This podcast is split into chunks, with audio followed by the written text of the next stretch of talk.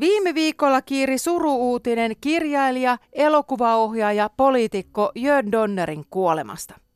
Viidentenä päivänä helmikuuta 1933 syntynyt Jörn Donner vieraili vuonna 2012 Perttu Häkkisen ohjelmasarjassa Suomalainen mies. Ohjelmassa Donner muun muassa paljastaa ajatuksensa naisista, aatteista ja ikääntymisestä. Kun totesit, että olet joskus halunnut tietotahtoon ikään kuin ärsyttää ihmisiä, niin esimerkiksi tämä legendaarinen hymylehden matka Gambiaan, kun tämän nuoren Iida Neitokaisen kanssa hiekalla vailla vaatteita kieriskeli, niin mikä oli tämän performanssin tarkoitus? No, Liittyykö se minä, tähän minähän samaan? Olin, minähän olin Urpa Lahtisen hyvä ystävä ja, ja me nyt sitten yhdessä keksittiin jotain semmoista hemaisevaa, josta voi saada hänen lehtiään myytyä ja siihen liittyi sitten se, että mä olin aivan persaukinen, mulla ei ollut pennin pyörällä. Mä olin aivan konkurssin partaalla ja Urpo, no sehän on preskriboitu, nyt sehän on tämä rikos. Nimittäin kai se sitten maksoi käteisellä rahaa mulle aika huomattavan summan, jotta, jotta tekisin, olisin, tekisin tämmöisen numeron, mikä, mikä tämä numerohan oli vähän ikävä siinä mielessä, että Playboyssa ja noissa lehdessä oli vastaavia paljon, mutta varmasti paremmin tehtyjä. Ja, ja tämä, tämä oli hieman improvisoitu ja huono ja, ja olisi voinut sensuroida lisää niitä kuvia, mutta olkoon menneeksi. Mutta ei sillä nyt ole mitään, jotkuthan, sitähän ihmiset ärsyyntyi, mutta se oli eräänlaista sattumaa. Oli päät, olivat päättäneet lähteä Gambian, siinä oli Kalevi Keijanen mukana ja oli jotain investointisuunnitelmiakin sinne, rakentaa hotellia sinne ja niin edespäin. Ja, ja sitten me lähdettiin sinne. Ja tämä nyt kesti suurin piirtein koko tämä äh, surullisen kuuluisa keikkaa 10 minuuttia, muuten me pidettiin lomaa ja, ja, ja oli hauskaa. No eihän tämmöinen, eihän tämmöinen alaston apina saa kirjallisuuden Nobel-palkintoa. No en mä muutenkaan ole sitä kuvitellut. Mutta Finlandian saa. Finlandian sai kirjoillani tai yhdellä kirjalla.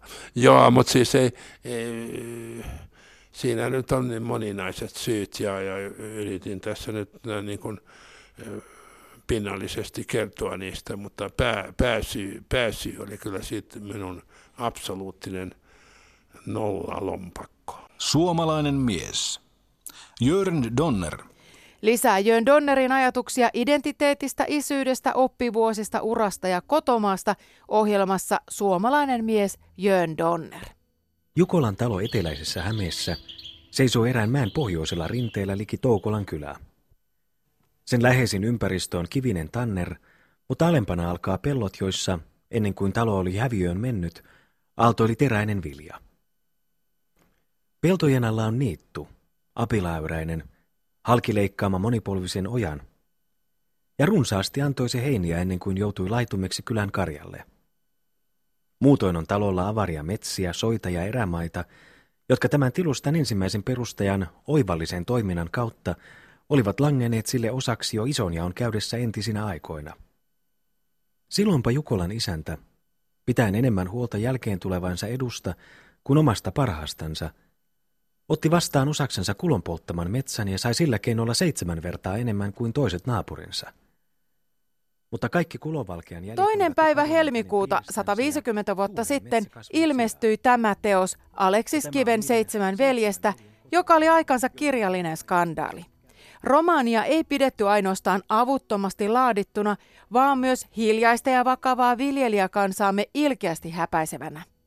Kun kustantajan hyllyttämä kirja vihdoin nostettiin uuteen arvoon, kiven oivallisesta teoksesta tuli suomalaisen sivistyksen merkkipylväs, jonka kielen mehevyys tahtoo usein jäädä sen kulttuurisen kunnia-arvoisuuden varjoon. Onneksemme Juhani Rajalin päätti lukea seitsemän veljestä ääneen meidän muiden laiskojen puolesta, jotta meidän ei tarvitsisi kuin kuunnella. Löytyy Yle Areenasta äänikirjoista. Kun olet kuunnellut kiltisti seitsemän veljestä äänikirjan, voit vielä nautiskella samaisen teoksen 30-osaisena kuulemmaversiona vuodelta 1955. Ohjauksesta vastaaja esilukijana toimii Vilho Ilmari, mukana moni aikansa tähtinäyttelijöitä kuten Tauno Palo. Ah, jos eläisi nyt äiti.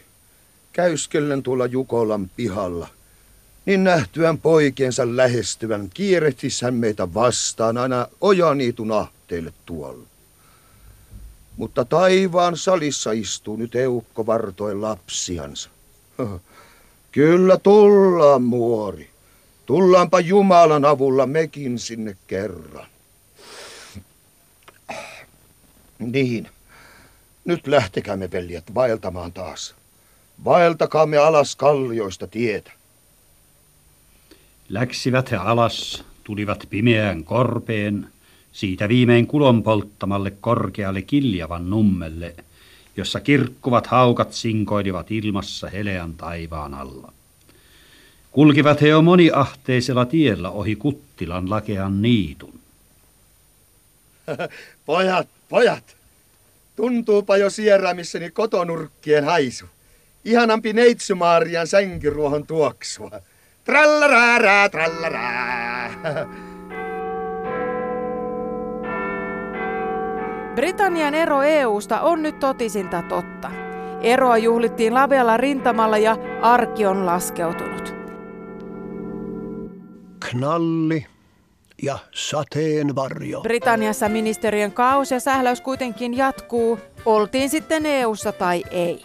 Onneksi me saamme seurata erikoisosaston virkamiesten tohelointia ihan aitiopaikalta. Valtion virkamiehet ovat aina valmiina vastaamaan isänmaan kutsuun. Mutta joskus käy toinenkin kutsu. Yhtä tärkeä. Täältä kävelee.